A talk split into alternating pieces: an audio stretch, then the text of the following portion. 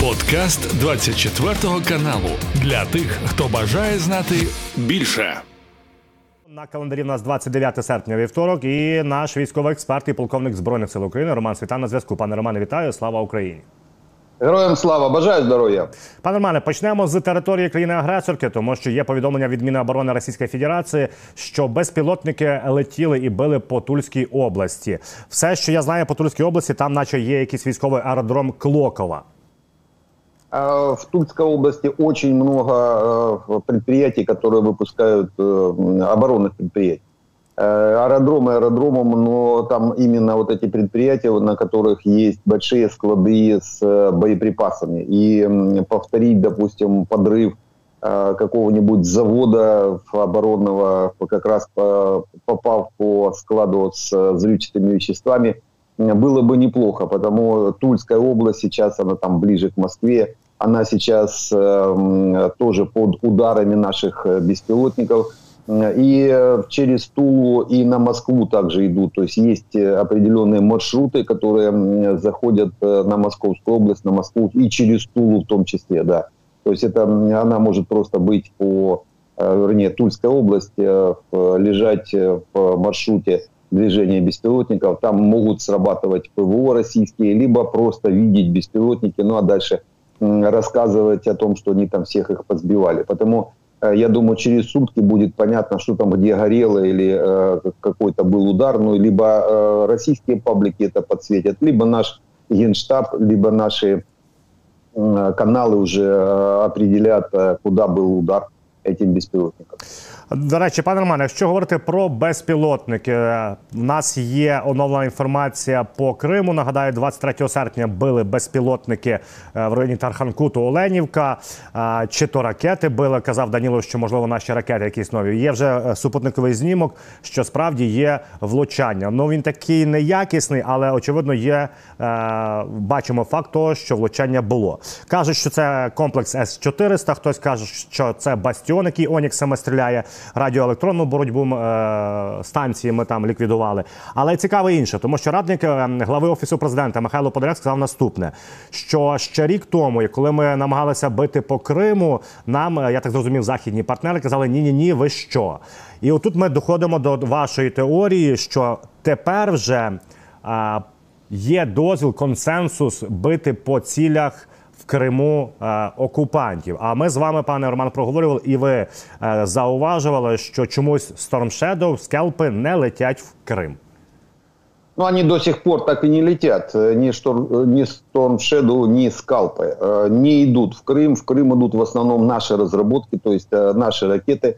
Есть и крылатая ракета на, на базе Х-35 типа Нептуна, может быть, с большей дальностью, с другой головкой наведения. Есть э, баллистическая ракета типа грома проекта Сапсан. То есть у нас есть чем бить по Крыму, потому, скорее всего, по Крыму, до сих, вернее, работают все-таки наши средства поражения, а до сих пор наших партнеров нет использования, по крайней мере, тех боеприпасов, которые нам они передают. Это может быть условие, это может быть видение какое-то, может быть не условие в чистом виде, но там просьба ну, мы эту просьбу всегда выполняем. Но пока на, на данный момент нам пока хватает наших э, средств поражения для того, чтобы уничтожать военные объекты в Крыму. Хотя, если э, уже при подходе к Крыму, при заходе в Крым, нам однозначно нужно будет использовать, во-первых, «Хаймерсы», даже те же ракеты М-31, которые э, в «Хаймерсах», то есть это уже точно должна быть, э, точно должно быть разрешение. Скорее всего, об этом уже Подоляк и говорит, о том, что нам разрешают э, хотя бы то вооружение, которое есть, РСЗОшное или там те, те же армейская артиллерия использовать по Крыму. Но и есть общее видение того, что Крым это территория Украины, и даже мы, когда работаем по Крыму и говорим о том, что работаем по Крыму, это уже не вызывает какого-то негатива. Потому это уже такой прогресс. Но этот прогресс стоил нам десятков тисяч жизней э, і года потерянного времени.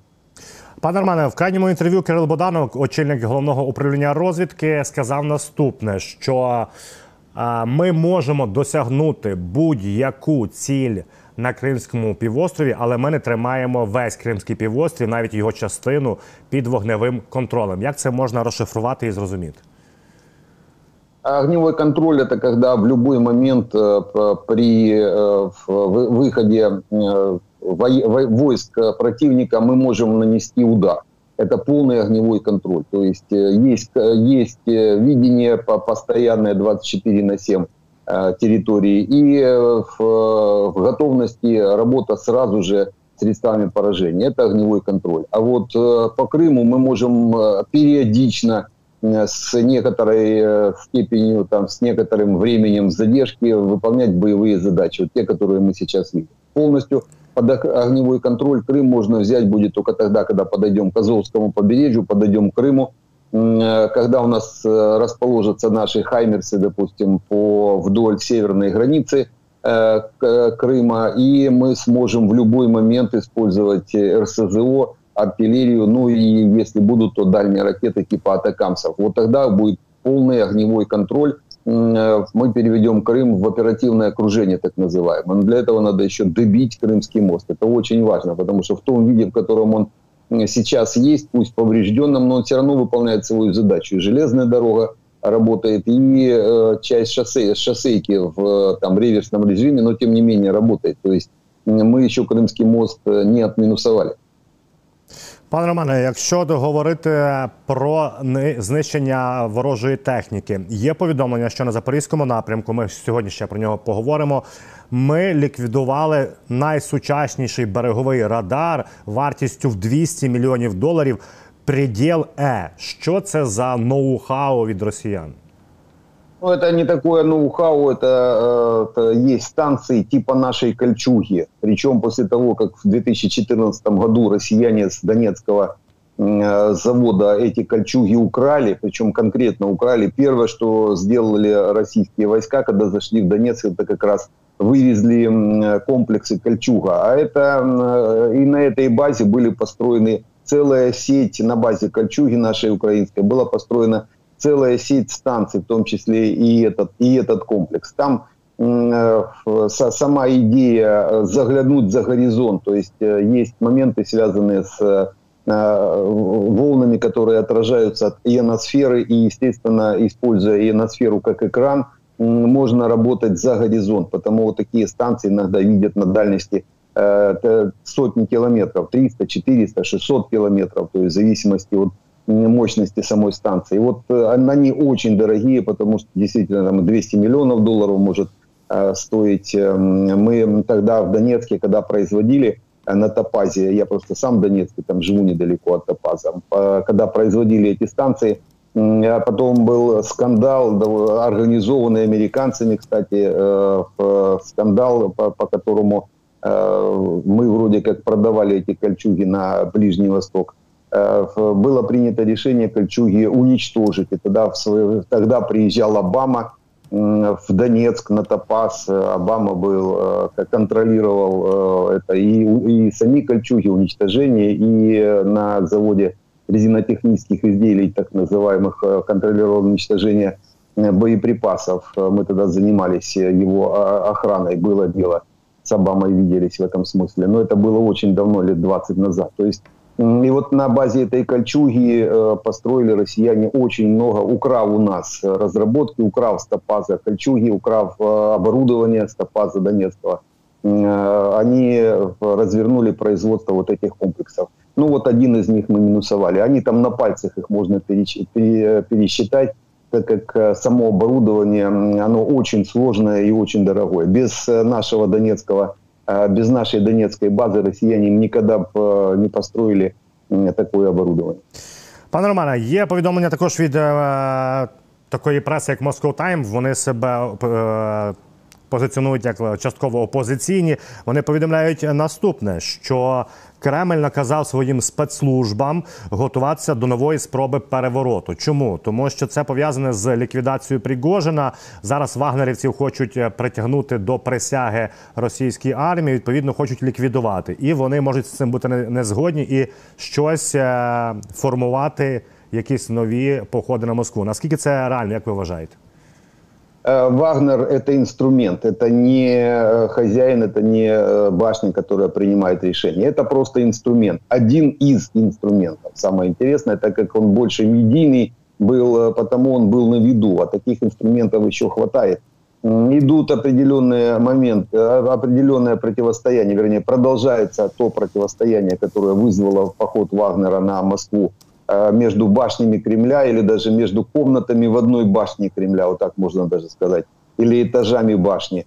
И это противостояние еще не закончено, потому э, есть предпосылки к тому, что будет повторение, но только повторение не похода Вагнера на Москву, а повторение чего-то связанного с путчем, заменой лидеров или, допустим, зачисткой территории. То есть это сейчас э, прогнозируется, есть э, данные разведок, причем всех разведок, все разведки подтверждают, что противостояние даже после уничтожения с э, Пригожина, по крайней мере, из, из медийного плана, из медийного пространства Пригожина, но не, не уменьшило, а наоборот, усилилось это противостояние, которое в конце концов приведет Э, к какому-то уже, может быть, и вооруженному э, мятежу еще очередному. Это может быть не Вагнер, так как Вагнера практически не существует.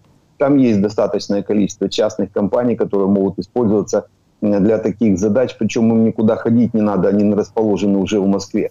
Э, это такой, может быть, внутренний переворот, хотя, опять же, его, раз его прогнозируют, раз его уже начали в информационном поле песочить, то уже, значит, э, об этом знают практически все, и остальные башни Кремля, они как-то отреагируют. Ну, посмотрим, как будут развиваться события. Российская медиа, вернее, российский политикум, он сложно предсказуемый. Ну, а российский бунт, он вообще без, беспощадний, так сказать. Так що може бути що угодно.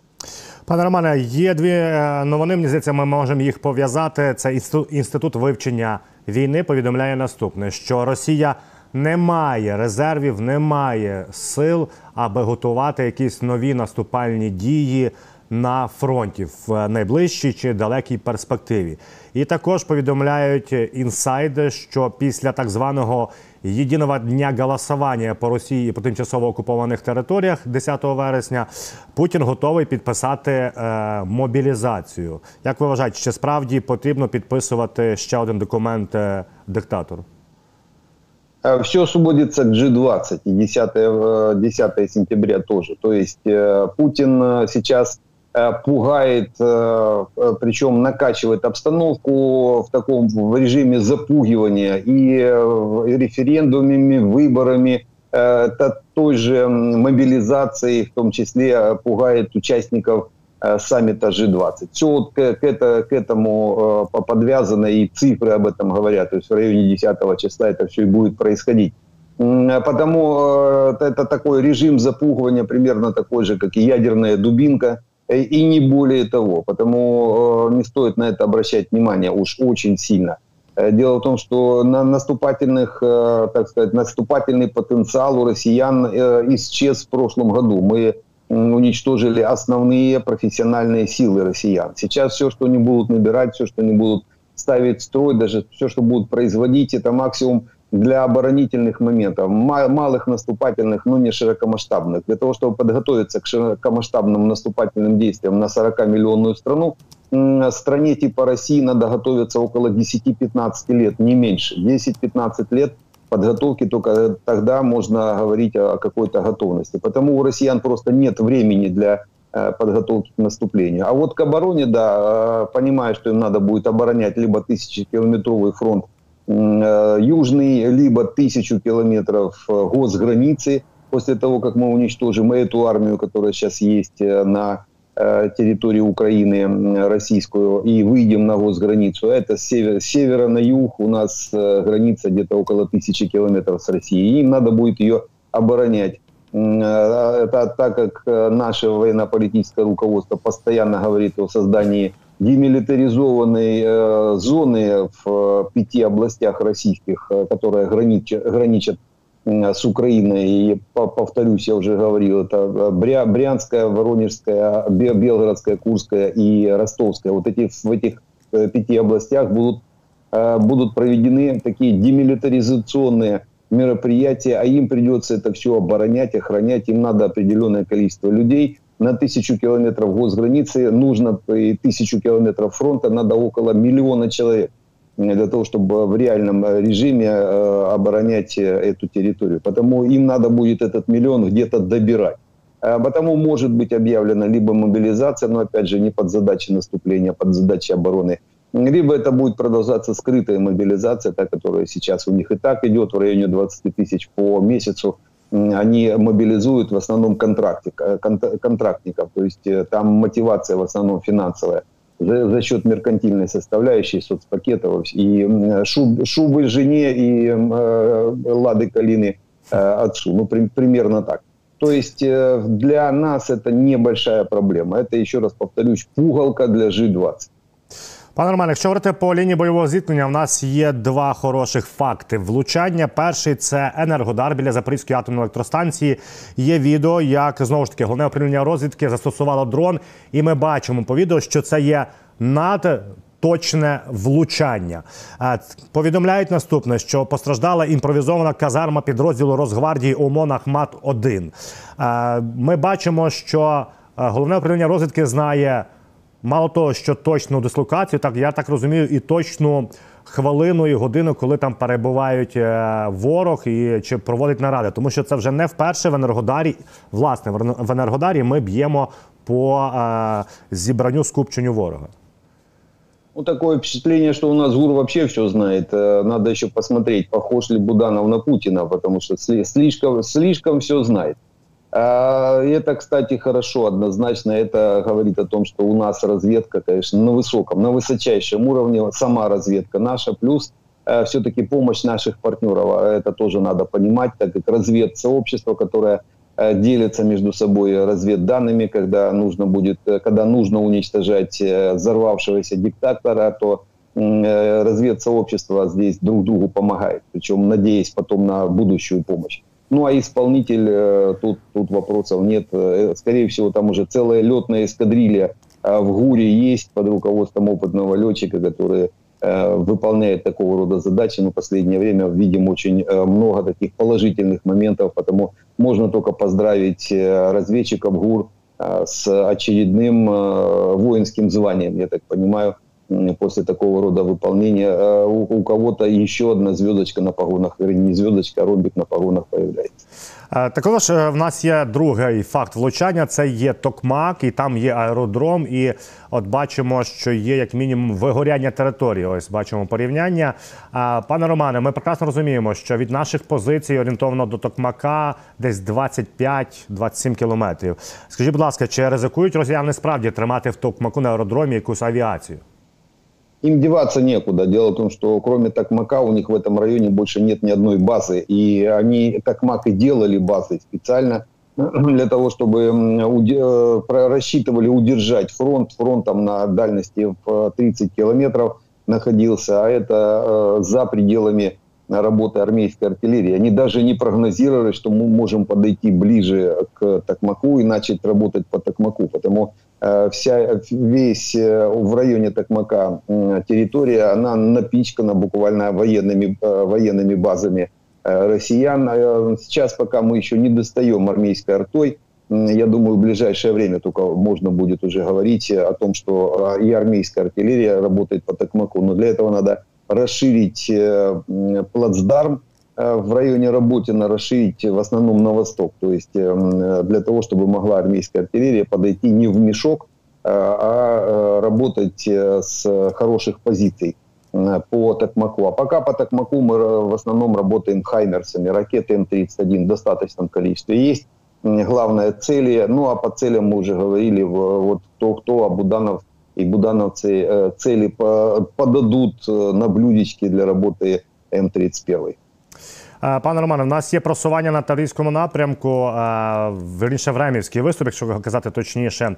Е, от приютне це є західна частина від Старомайорська. От якщо ми глянемо на карту. Давайте глянемо. У нас є просування. Ось ми бачимо суттєві просування. Скажіть, будь ласка, яка тут ситуація може розгортатися? Бо багато хто каже, що біля Бердянська, ну це Бердянський напрямок, е, ситуація трішки складніша ніж на Оріховському напрямку, бо там більше тримають росіяни резервів. на Временском выступе вот этот э, Бердянский называют почему-то его Бердянским направлением, хотя это больше, наверное, Мариупольское все-таки направление, Потому что двигаться с Временского выступа удобнее в сторону Мариуполя. Да, вот в эту сторону. Это, это удобнее, чем на Бердянск. А Бердянск лучше отсекать э, двумя разрезающими ударами с Орехова на Мелитополь и с э, Временского выступа на Мариуполь или где-то рядом.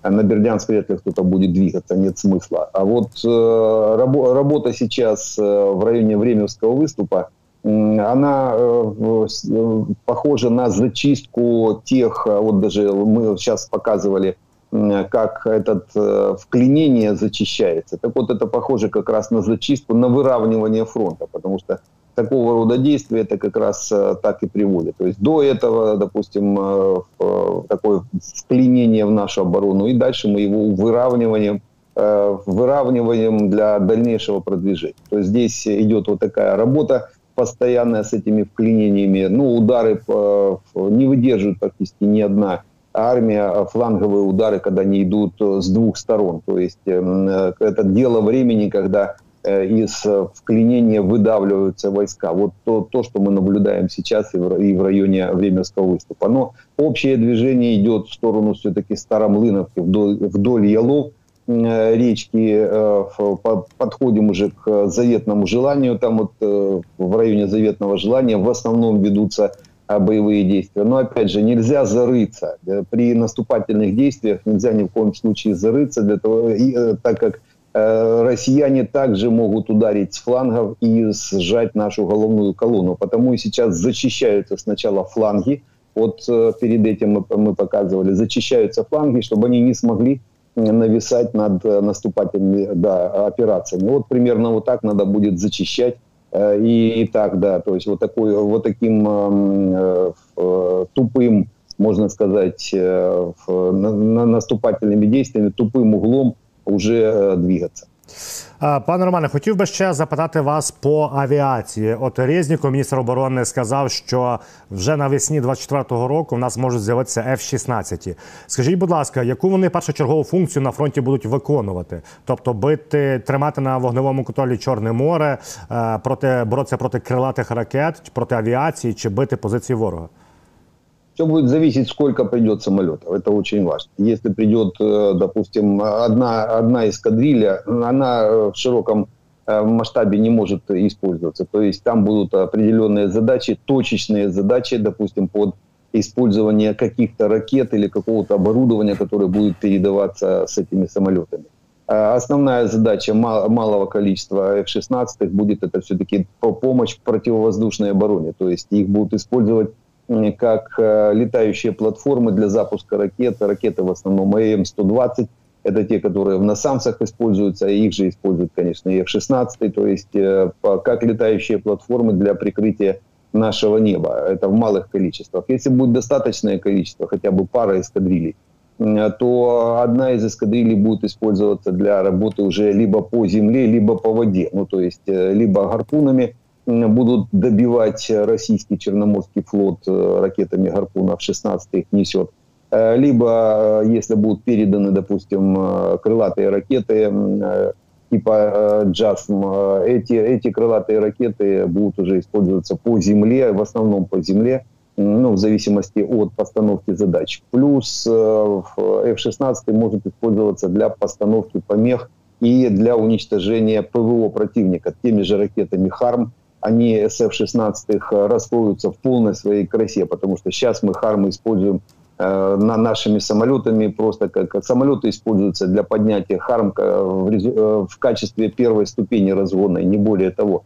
А самолет может Хармом управлять, и тогда э, практически все ПВО противника может в какой-то одной зоне быть подавлено с помощью блоков, которые есть у F-16 в радиоэлектронной борьбы постановщиков помех.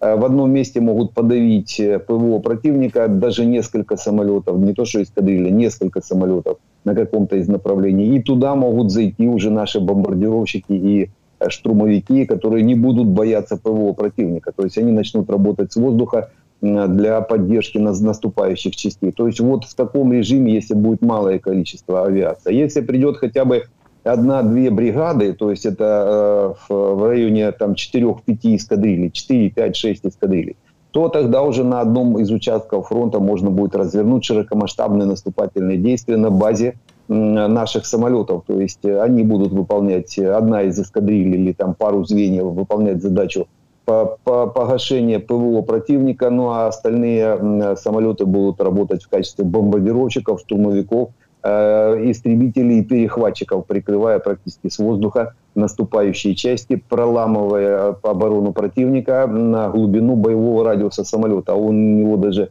без подвесных топливных баков 500 километров. Потому э, не то, что до Ростова, до Кубани можно долететь в этом смысле. И вот, э, вот в таком режиме Э, будем использовать. Вопрос просто в э, самом, в самом количестве самолетов. Это очень важно.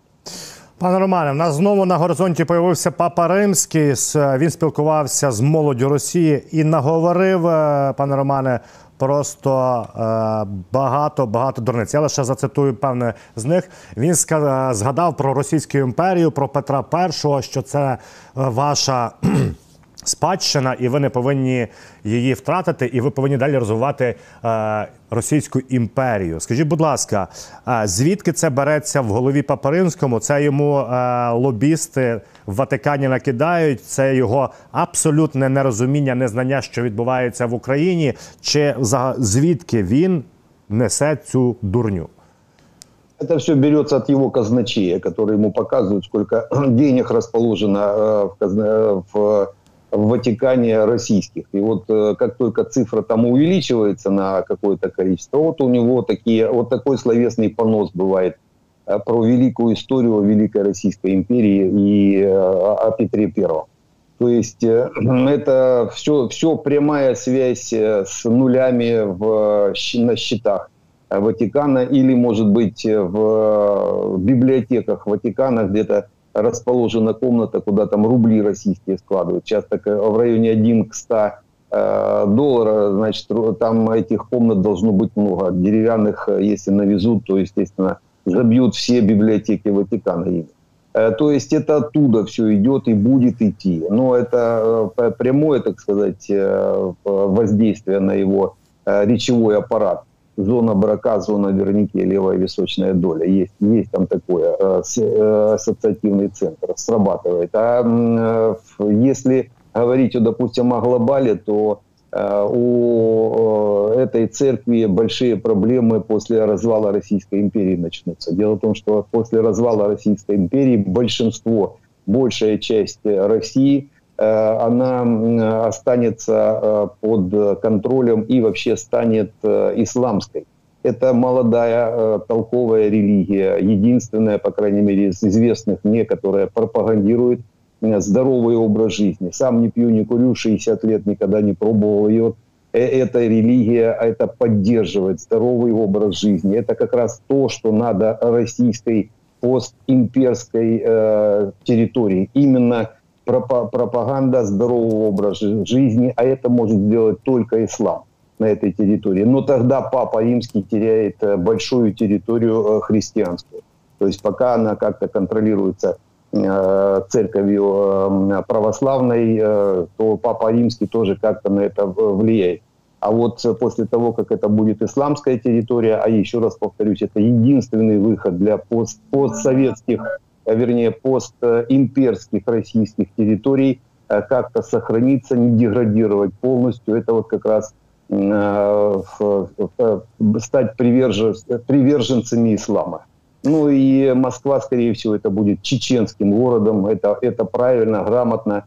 Так как в свое время москвичи уничтожили Грозный, то должны отдать свой город чеченцам. Я думаю, и тогда конкретно знамя ислама будет э, над э, всей российской территорией. Этого очень сильно боится Папа Римский. А для нас, как для, для украинцев, это будет положительный момент, так как с этой религией мы точно найдем э, с, так сказать, связи и взаимопонимание.